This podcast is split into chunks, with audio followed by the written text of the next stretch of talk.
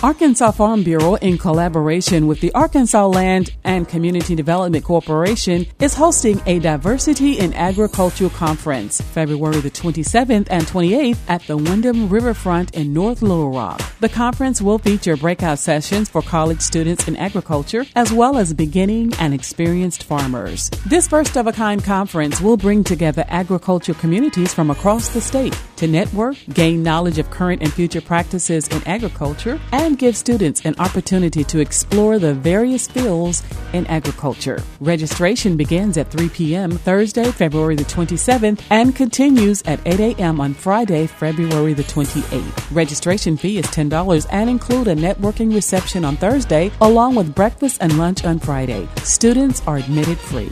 For registration, ticket purchasing, hotel information, and more, visit Diversity, D I V E R S I T Y I N A G dot eventbrite dot com.